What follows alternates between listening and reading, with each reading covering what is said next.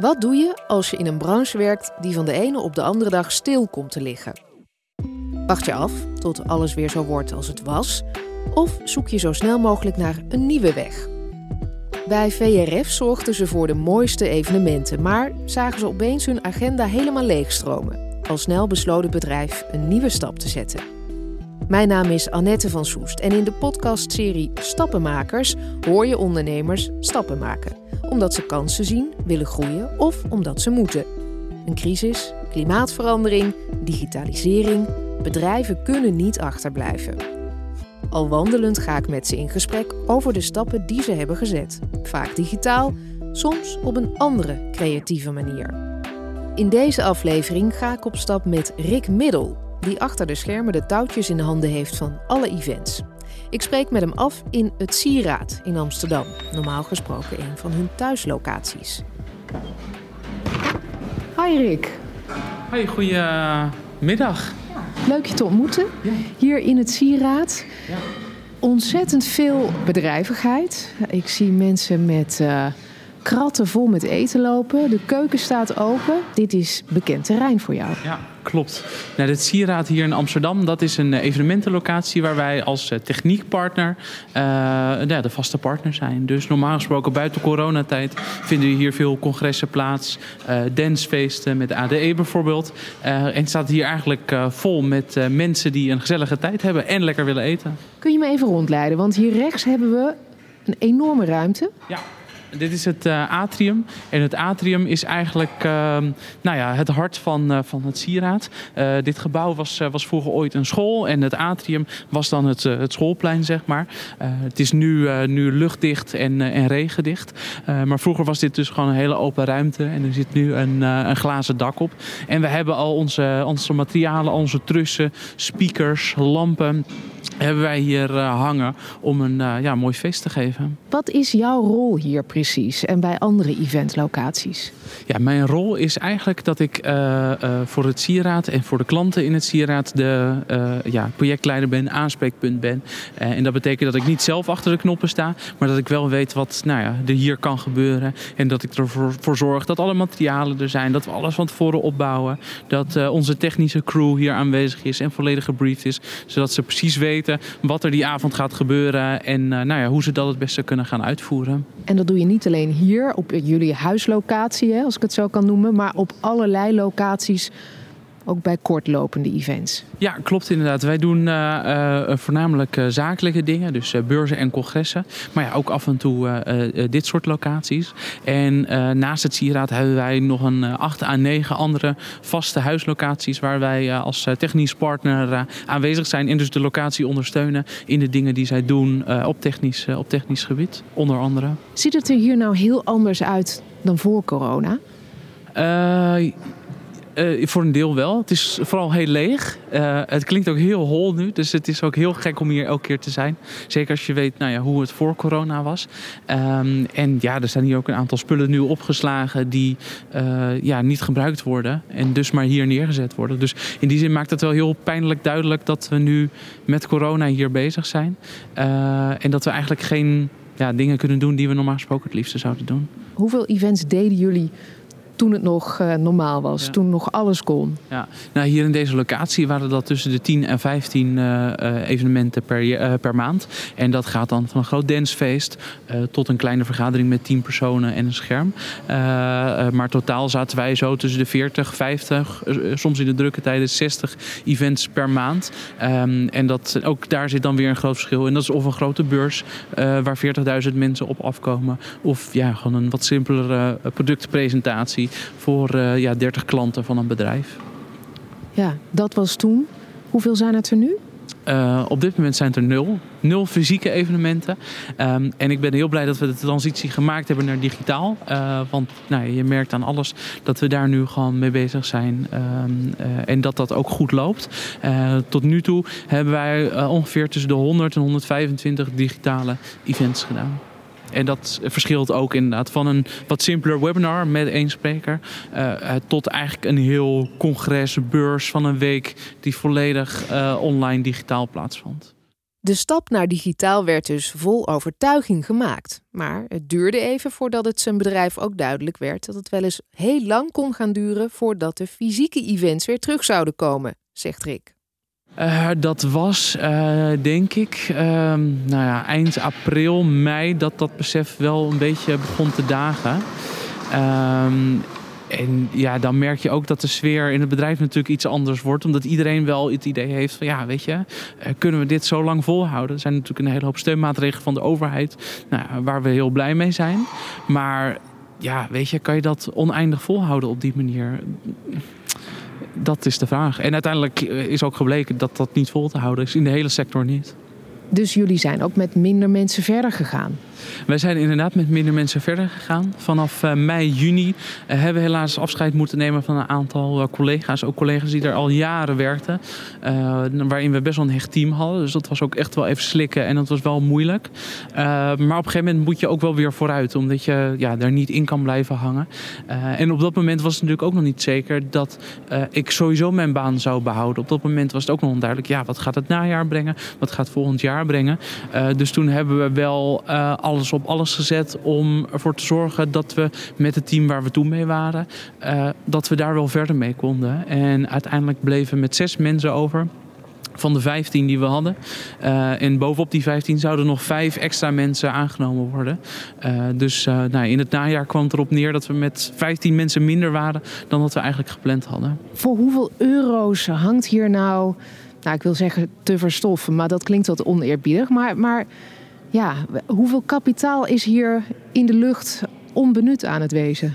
Uh, ik denk dat je wel richting uh, de 2, 2,5 ton gaat aan, uh, aan spullen die ja, nu op dit moment, ja, wat je zegt, aan het verstoffen zijn, niks doen. dus dat is, ja, dat is de pijnlijke waarheid helaas.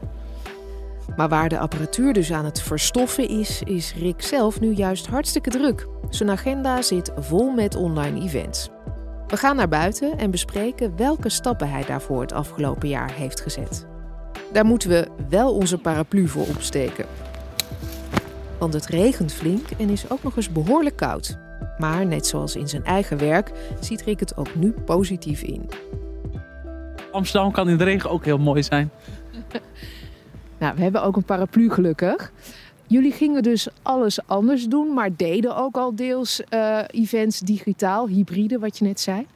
Zijn er ook hele nieuwe concepten die jullie hebben ontwikkeld in die tijd? Ja, we hebben een concept eh, bedacht dat heet uh, afscheid op afstand. Um, en dat zorgde ervoor dat wij in een evenementenlocatie een, een, ja, eigenlijk een soort uitvaartcentrum nagebouwd hebben. Met volledige mooie decoratie, kaarsen, doeken rondom, mooie planten, nou, noem het allemaal maar op. Um, en dan konden mensen echt op anderhalve meter afstand afscheid nemen van de overledenen. en daarnaast konden we een 30 tot 35 tal auto's naar binnen rijden. Um, waar mensen gewoon in hun eigen bubbel uh, ja, de, de, de plechtigheid konden volgen. Een soort drive-through funeral dus. Klopt inderdaad. Mensen konden dan met uh, de autoradio konden ze afstemmen op, uh, op de frequentie die in beeld stond. En nou, daarmee konden ze de plechtigheid volgen. ja, dat kon, want het is niet echt gebeurd helaas. Ehm, de gemeente die wilde ons geen ontheffing geven om, ja, om dit te doen. Dus we hadden het allemaal klaarstaan. We hadden bij wijze van spreken nou ja, op elk moment een uitvaart kunnen doen. Alleen de gemeente die, uh, die zat tegen, omdat uh, nou ja, onder andere de burgemeester van die gemeente ook voorzitter was van de veiligheidsregio. Ik denk dat ze vanuit die hoedanigheid misschien ook wat kritischer was naar, uh, naar de plannen die we gemaakt hadden. En ik denk, om heel eerlijk te zijn, dat we ook gewoon te vroeg waren met die plannen. Dat ja, de samenleving er nog niet aan toe was, zeg maar, op dat moment. Want we spreken nu half april om dat, dat te doen. Ja, dus dat was al heel snel eigenlijk. Later kreeg je natuurlijk uh, bij uitvaarten dat uitvaartcentra zelf ook livestreams uh, gingen aanbieden. Hè? Dus uh, nou, dat, was, dat was misschien ietsje te snel. Ja. Um, hoe is jouw werk veranderd het afgelopen jaar? Um, nou, mijn werk is best wel heel erg veranderd. Uh, vroeger uh, was het vooral nou ja, bezoeken. bekijken met een, met een klant wat hij precies wilde. Met de beurs en hoe dat uitgelicht moest worden. En nou, welke stands dan een lamp wilde hebben, bij wijze van spreken. Of met een congres. nou, hoeveel mensen komen dan? Hoe zit het met het stoelenplan? looproutes, dat soort zaken. Ehm, het ledscherm, het geluid. Past dat allemaal? Is er genoeg stroom op locatie aanwezig? Ja, dat is nu allemaal weggevallen. Ehm, nu is het eigenlijk meer tv maken wat we doen in plaats van, van een evenement maken. Waar liepen jullie in die eerste maanden tegenaan toen jullie al dit ja, nieuwe werken moesten gaan opstarten? we hadden al wel kennis van livestreaming. Um, maar we zijn met onze klanten zijn we zo gegroeid. Uh, en dat, nou, zij zijn gegroeid, maar ook wij zijn erin gegroeid. Uh, dat het in het begin ook echt wel even schakelen was van... hey, uh, content is echt het belangrijkste en de inhoud is echt het belangrijkste. En hoe kunnen wij dat nou? Door middel van het in beeld brengen daarvan... of de manier waarop mensen in beeld zitten. hoe ze eruit zien. Hoe kunnen we dat nou het beste in beeld brengen? Dus dat was in het begin was dat wel even een zoektocht. Omdat je dat natuurlijk nog nooit gedaan had. Jullie waren gewoon tv aan het maken eigenlijk? eigenlijk wel inderdaad, ja. En uh, ja, dat brengt weer hele andere vaardigheden met zich mee. Uh, dus dat was ook wel heel uitdagend en ook wel heel leuk om dat, om dat in het begin te doen. Moesten jullie hier veel nieuwe materialen en spullen aanschaffen? Uh, nou, we hadden al wel wat materialen die we hiervoor uh, konden gebruiken. Uh, maar ja, zodra je begint te groeien en nou ja, meer dingen gaat doen, moeten daar dus ook extra dingen bij komen. Dus op een gegeven moment hebben we ook gewoon duidelijk de keuze gemaakt. Hey, we gaan investeren in echt een kwaliteit. om ervoor te zorgen dat we onze klanten zo goed mogelijk kunnen bedienen. ja, dat. Hoe kwamen opdrachtgevers bij jullie? Deel was natuurlijk al bestaande klant. Ja. Maar hebben jullie veel gedaan aan uh, actieve werving? Nee, klopt inderdaad. Een deel van, uh, van de nou, klanten die nu gebruik maken van onze studio's zijn ook de klanten die we ja, eigenlijk voor corona ook al hadden. Ze zijn ook op momenten naar ons toegekomen en hebben ons gewoon de vraag gesteld van ja, weet je, wij kunnen geen fysieke evenementen meer organiseren. Ja, help ons, want we weten niet wat we moeten doen. Dus een mooi voorbeeld daarvan is bijvoorbeeld Exact. exact is een boekhoudsoftwarebedrijf. En die hebben elk jaar in het najaar Exact Live. En dat is een groot, groot evenement voor 5000 klanten in de jaarbeurs. Nou ja, dat kan natuurlijk niet. Uh, dus we zijn met Exact zijn we vanaf de zomer bezig geweest van, nou weet je, hoe kunnen we jullie marketingdoelstellingen nou uh, in een livestream evenement plaats laten vinden? En uiteindelijk hebben we uh, vier studio's gebouwd. één grote en drie wat kleinere. En hebben zowel in Nederland als in België hebben we verschillende subsessies opgenomen. En uh, de grote studio bij hun in het atrium, uh, uh, dat was ja, voor de plenaire opening, plenaire afsluiting, voor de grotere subsessies met bijvoorbeeld een, een Jan-Peter Balkenende en Bas Nijhuis bijvoorbeeld, de scheidsrechter. dus dat is de bestaande klant. Wacht even, de en, en wat deden die dan? Een, een, een scheidsrechter en een oud premier? Voor Exact Software? Ja, een bond gezelschap eh, bij elkaar. En uh, nou, zij gaven een, een keynote presentatie. En dat is, nou, uh, waar we het ook al eerder over hadden, dat is niet de gewone PowerPoint presentatie met eigenlijk veel te veel tekst in de presentatie. Maar dat is eigenlijk gewoon een verhaal met mooie voorbeelden die nou ja, klanten van Exact ook in de praktijk konden brengen. Um, en wij brengen dat dan in beeld met onze camera's, met ondersteunende visuals op de tv-schermen achter de sprekers. Dat het ja, mooi lopend verhaal wordt waar mensen echt iets aan kunnen of iets mee kunnen. Ja, en um, je zegt dit zijn meerdere studio's, dit is een enorm project. Uh, niet elk evenement is denk ik zo groots opgezet hè?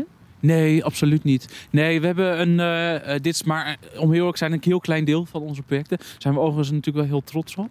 Maar het grootste deel van de projecten zijn de webinars. Die ja, eigenlijk op de eerste oog wat minder sexy eruit zien. Maar voor mensen toch wel heel belangrijk zijn. Um, een andere klant van ons is namelijk Alex van Groningen. En Alex van Groningen doet heel veel trainingen in de financiële sector. en er zijn gewoon een hoop accountants die elk jaar punten moeten halen. Nou ja, doordat fysieke evenementen en fysieke cursussen en trainingen niet meer kunnen, uh, hebben we nu bij Alex Groningen een vaste studio in hun pand gebouwd. En daar kunnen zij die webinars opnemen en uitzenden. En kunnen die accountants dus wel hun punten weer halen. Hun punten door middel van scholing, hè? cursussen die ze verplicht moeten volgen. Ja, klopt inderdaad. En eigenlijk geldt hetzelfde een beetje voor de, voor de medische sector. Uh, uh, artsen nou, moeten gewoon elk jaar een x aantal uur aan bijscholing volgen. En nou, dit is daar dan echt een perfect middel middel eigenlijk om, daar, uh, om dat daarvoor in te zetten, zeg maar. Een online event is, wat je al zei, uh, heel erg gericht op inhoud. Offline zijn die evenementen natuurlijk ook bij uitstek een moment voor een bedrijf of een organisatie om um, klanten te laten netwerken. Um, dus ik vroeg me af hoe jullie daarmee omgaan. Ja, je, je merkte inderdaad vroeger met fysieke evenementen dat, uh, dat ongeveer de helft van de mensen kwam voor de inhoud en de andere helft kwam voor de borrel na afloop. Um, en ja, met een livestream event is dat natuurlijk niet te doen. Um, wat wij vaak doen bijvoorbeeld is dat wij uh, na de livestreaming nog een, een Zoom openzetten waarin mensen nou ja, met elkaar kunnen netwerken aan netwerktafels. En er zijn ook uh, nou, tegenwoordig allemaal tools online dat mensen in echt een, een virtuele omgeving, zoals een, een soort habbo-hotel wat er vroeger bestond. Ik weet niet of de mensen dat nog kennen. Uh, maar dat je in zo'n omgeving naar elkaar toe kan lopen en met elkaar kan praten. Als je dan nou ja, bij elkaar gaat staan, dan gaat je camera aan en dan gaat je, je microfoon aan. Dan kan je op die manier netwerken. Maar ja, het is toch een beetje gedwongen. En nou, je merkt dat het spontane van het netwerken er wel een beetje af is. Dus dat, uh, dat het ja, niet zo goed werkt als dat het uh, met een fysiek evenement werkt. En hoe loopt het nu? Hebben jullie het druk? Uh, we hebben het op dit moment razend druk. En uh, daar zijn we heel blij mee natuurlijk. Want er zijn nu ook een hele hoop bedrijven die hebben gezegd... nou, we gaan in de pauzestand staan.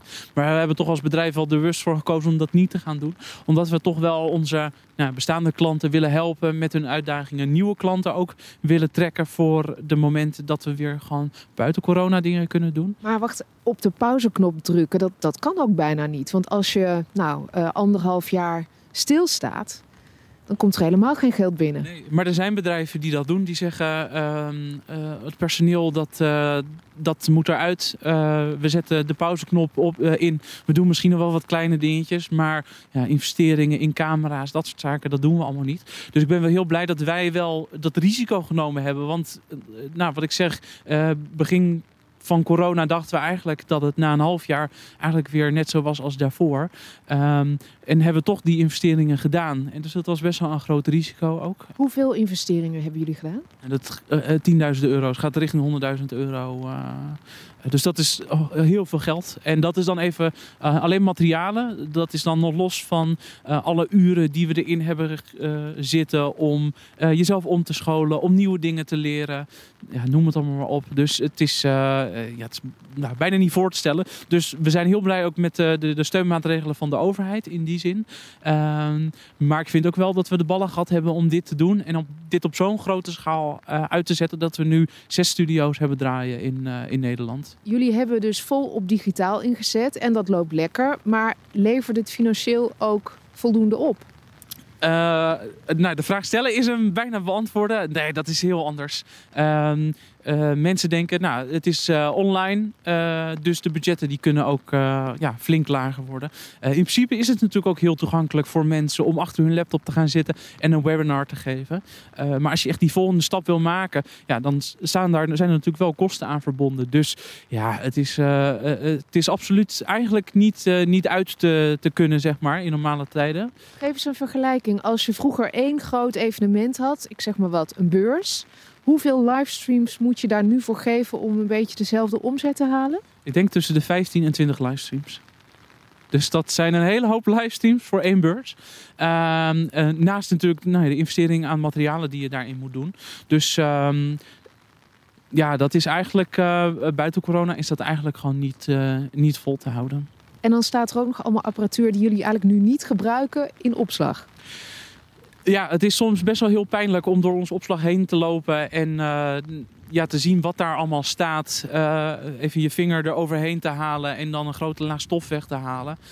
Ja, ook dat is gewoon verschrikkelijk om te zien. Dat, uh, ja, dat, dat is wel heel demotiverend. Dus uh, in die zin doen we dat ook niet te vaak. En proberen we juist te focussen op het goede. En, uh, en ook dankbaar te zijn voor de resultaten die we behaald hebben. Uh, maar het zet je soms wel even terug op aarde. Welke plannen zijn jullie aan het maken voor de toekomst? Zie je het in? Uh, op dit moment absoluut, ja. Kijk, het, het moet allemaal nog even uh, waarheid worden dat iedereen gevaccineerd wordt en dat soort zaken.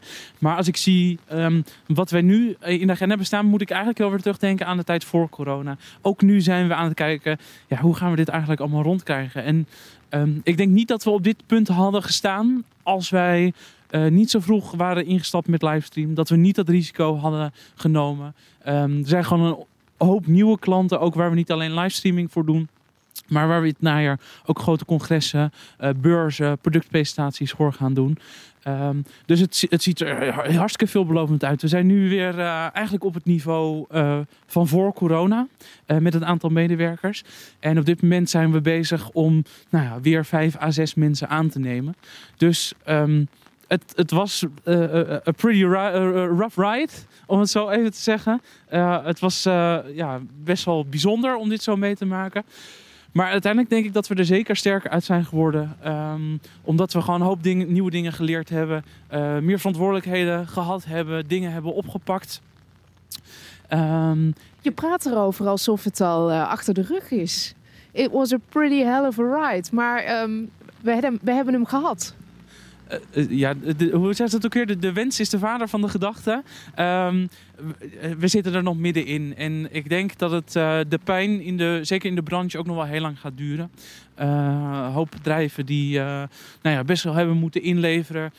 qua financieel, qua personeel. er zijn ook een hele hoop freelancers. Want onze branche bestaat uit een hele hoop freelancers.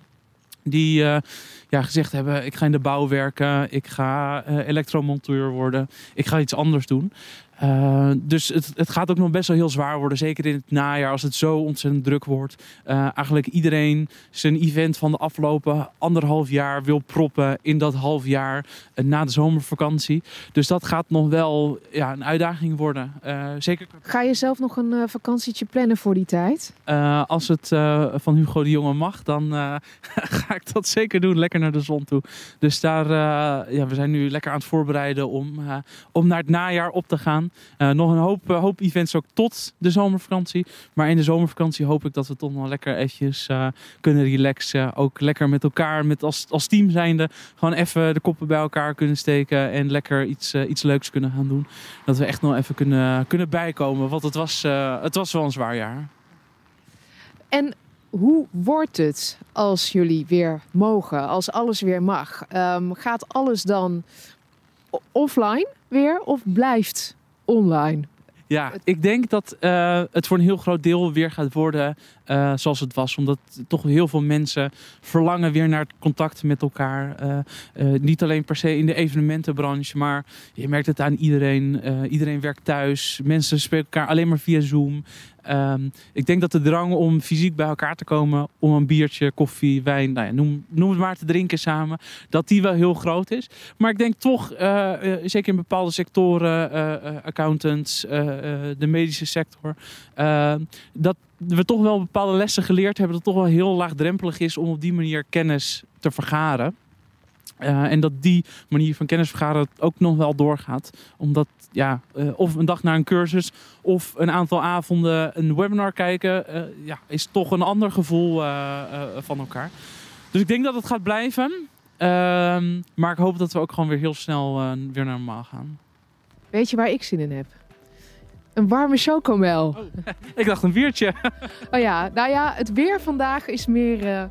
ah, warme chocomel weer. Ja, heerlijk. Laten we dat doen. Op beter weer hoef je gelukkig vaak maar even te wachten. Maar een betere toekomst heb je ook zelf in de hand. En bij VRF hebben ze daar het afgelopen jaar flink in geïnvesteerd. Mijn naam is Annette van Soest. Leuk dat je luisterde naar deze aflevering van Stappenmakers. Wil je meer weten over het digitaliseren van je onderneming? Ga dan naar kvk.nl.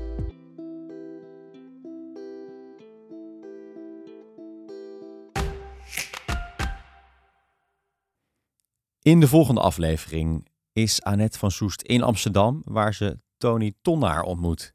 Tony richtte negen jaar geleden Kings of Indigo op. Een bedrijf dat denim verkoopt aan de hand van een duurzaam businessmodel.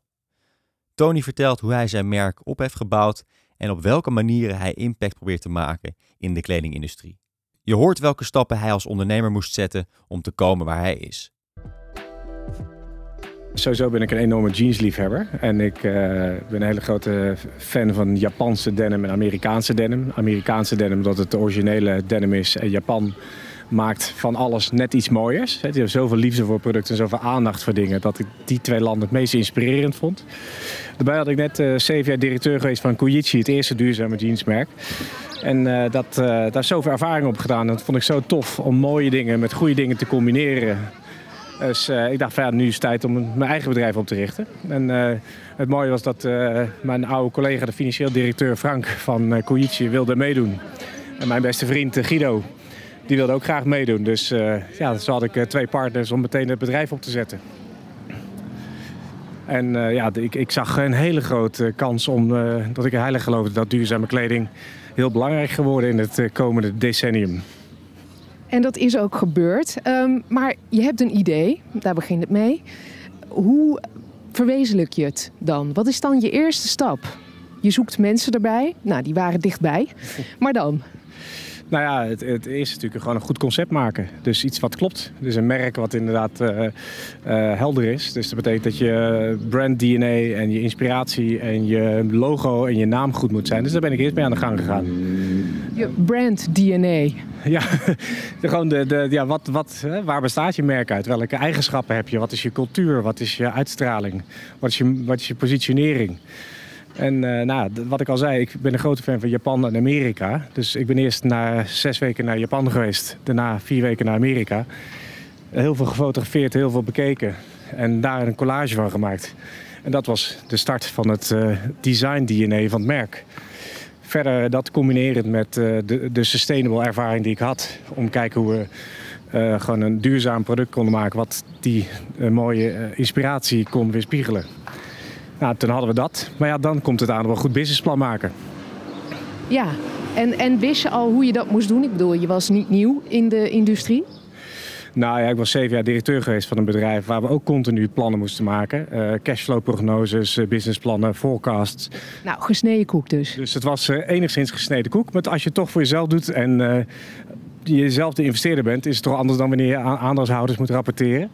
Maar we hadden genoeg ervaring inmiddels om zoiets eh, goed op te zetten. En, uh, dus dat, dat ging ons best redelijk makkelijk af. Het moeilijke was wel om financiering ervoor te vinden. Want we hebben de eerste financiering hebben we zelf gedaan. En dat ging goed. Om de start-up fase door te komen. We hadden wel vanaf uh, dag 1 hadden we zeg maar, het plan om een, echt een externe financier bij te trekken. Om ook echt te kunnen opschalen. Moet dat, moet dat ook als ehm, kledingproducent? Want daar gaat denk ik heel veel in zitten qua investering in juist die opstartfase. Nou, als je enigszins een beetje volume wil al uh, bereiken, dan, dan heb je dat nodig. Want hè, als je kijkt in mijn magazijn op dit moment, ligt daar bijna voor een miljoen aan broeken. Dus ja, dat is best een redelijk bedrag. Dat had ik niet op mijn bankrekening staan. Dus hadden we toch externe hulp voor nodig. Ehm, als je heel klein wil blijven, en heel, die, daar zijn ook heel veel mooie voorbeelden van, dan kan het ook best alleen. Dus dat hoeft niet. Maar voor ons was het wel een keuze, omdat duurzaamheid, naar mijn idee, alleen zin heeft als je ook een bepaald volume weet te genereren. En niet alleen maar, zeg maar, eh, 2000 broeken per jaar verkoopt. En nu verkopen we er 100.000 per jaar. Dan begint het een beetje impact te maken. Midden in de kredietcrisis vindt Tony dus een ideale investeerder en kan hij gelijk een vliegende start maken. Dat Kings of Indigo al snel een succes is, komt ook vanwege een sterke eigen identiteit. En daarbij hoort ook een sterke merknaam. Kings of Indigo is afgekort KOI. En laat Tony nou net een grote tatoeage van een kooikarper hebben. Nou, die kooikaper heb ik laten zetten toen mijn moeder eh, net overleden was. En dat is al bijna twintig jaar geleden. Maar eh, die had een hekel aan tatoeages. En ik wilde dat eigenlijk al vanaf mijn twaalfde. Dus toen, toen, uh, toen, toen zij overleed heb ik hem toch als, als, als uh, eer aan haar heb ik hem gemaakt. Dus ik vond een kooikaper een prachtig beest. Het zwemt tegen de stroom in. En het is, is, een ode aan Japan. Nou, dat is ook een heel groot gedeelte van de inspiratie voor dit merk. Dus het, ten eerste was het een simpele naam. Ten tweede hè, doet hij iets anders dan wat de rest doet. Hij zwemt tegen de stroom in. Dat deden wij ook met duurzame kleding. En verder is het uh, de relatie Japan. Ja, dus, uh, en hij zwemt in het water. En het water proberen wij zo schoon mogelijk te houden met duurzame productie. Dus uh, het paste perfect die naam. Ja, het paste al voordat je wist dat je kooi ging oprichten. ja, ik had die tatoeage, die heb ik al uh, drie, drie, 23 jaar geleden laten zetten. Dus uh, die had ik al uh, 13 jaar voordat ik dit opgericht heb. Maar goed, dus terug naar het begin. En je, je had dus de mensen, je had de kanalen, de verkoopkanalen. Um, maar jullie gingen wel al heel snel de grens over naar Duitsland. Dus jullie begonnen in Nederland, gingen meteen naar Duitsland. Uh, waarom ben je zo snel de grens overgegaan? Nou, het is hetzelfde met fabrikanten waar ik een heel goed netwerk al had uit mijn vorige bedrijf. En bedrijven eigenlijk waar ik gewerkt had. Uh, had ik met de distributie ook al een heel sterk agentennetwerk in Duitsland uh, waar ik al mee werkte. In, uh, in Düsseldorf, in Hamburg en in Stuttgart. Die konden heel Duitsland van mij bestrijken. En die werden net door Quietje aan de kant gezet. Omdat zij eigen distributie wilden gaan doen. Dus het kwam mij heel goed uit. Eigenlijk sterker nog, een van die agenten belde me op van jongens Tony, jij moet nu van de bank afkomen. Jij moet een nieuw merk oprichten en wij gaan het voor jou verkopen. Dus zij zijn ook een van de eigenlijk de aanleiding geweest bijna dat ik dit ging doen. Dus voor mij was Duitsland vanaf dag één eigenlijk belangrijker bijna dan Nederland. Of in ieder geval groter. En duurzame kleding nu is al uh, ja, eigenlijk een soort van uh, gemeengoed geworden. Of ben je het daar niet mee eens? Nee, daar ben ik het absoluut niet mee eens. Maar het is in ieder geval, het is een minder. over gepraat wordt. Maar als ik in de Kalverstraat loop en kijk wat daar verkocht wordt, dan denk ik dat het percentage duurzame kleding wat daar verkocht wordt minder dan 1% is. Oké, maar het is minder obscuur dan, dan 11 jaar geleden, 10, 11 jaar geleden. Ja, sterker nog, toen ik met Quiche begon, dachten mensen echt dat wij gek waren. Wij dachten wij stelletje hippies waren die echt, uh, mensen vroegen serieus af, wat ben je godsnaam aan het doen? Uh, biologisch katoen, dat is toch gewoon een plant, is toch biologisch? Niemand had een idee erover. En het mooie is dat er nu veel meer bewustzijn is. En vooral bij jongere generaties. Als ik kijk uh, naar studenten waar we als gastcollege geven op Amfi, Amsterdam Fashion Institute, uh, die, die, die leven dit al. Weet je? Mijn zoon van acht, die weet er al heel veel van recycling. Die weet al precies hè, wat onze broeken waar die van gemaakt zijn. Uh, is mijn generatie nog overtuigen. Hè? de oudere generatie die zegt, joh, die, wil ook, die moet je veranderen. En daar, uh, daar komt natuurlijk een heel groot stukje marketing en uh, educatie bij kijken. Om te kijken hoe je mensen kan overtuigen om met een heel klein stapje extra moeite en iets kritischer kijken naar wat je koopt, een beter, maar ook een mooier product te kopen. En uh, toen jij begon met je nieuwe start-up, ja, hè, tien jaar geleden, was dat nog moeilijk om de consument toen te overtuigen en binnen te halen? Liep het meteen? nou, het liep vooral omdat het gewoon mooie producten waren eigenlijk. niet zozeer omdat het duurzaam was. Uh, ik denk uh, wat we in het begin hebben gedaan is eigenlijk niet al te veel over duurzaamheid vertellen. Maar voornamelijk over de kwaliteit van het product. Dat het heel lang meegaat. Dat het goede kwaliteit is voor een best redelijke prijs. En dan ook de, de, de, de brand DNA, de brand identity die we gedragen hangen met Japan gemixt met Amerika. Dat, dat zag er ook wel heel aantrekkelijk uit. Mooi verpakt, mooie branding erop, mooie knopen. Het, het, was een luxe product. Wat ook nog eens een keer goed was. Maar mensen wisten ook niet altijd precies waarom. Wil je ook stappen zetten? Loop dan 2500 stappen mee tijdens het luisteren van deze aflevering. Liever meelezen? Kijk dan op kvk.nl.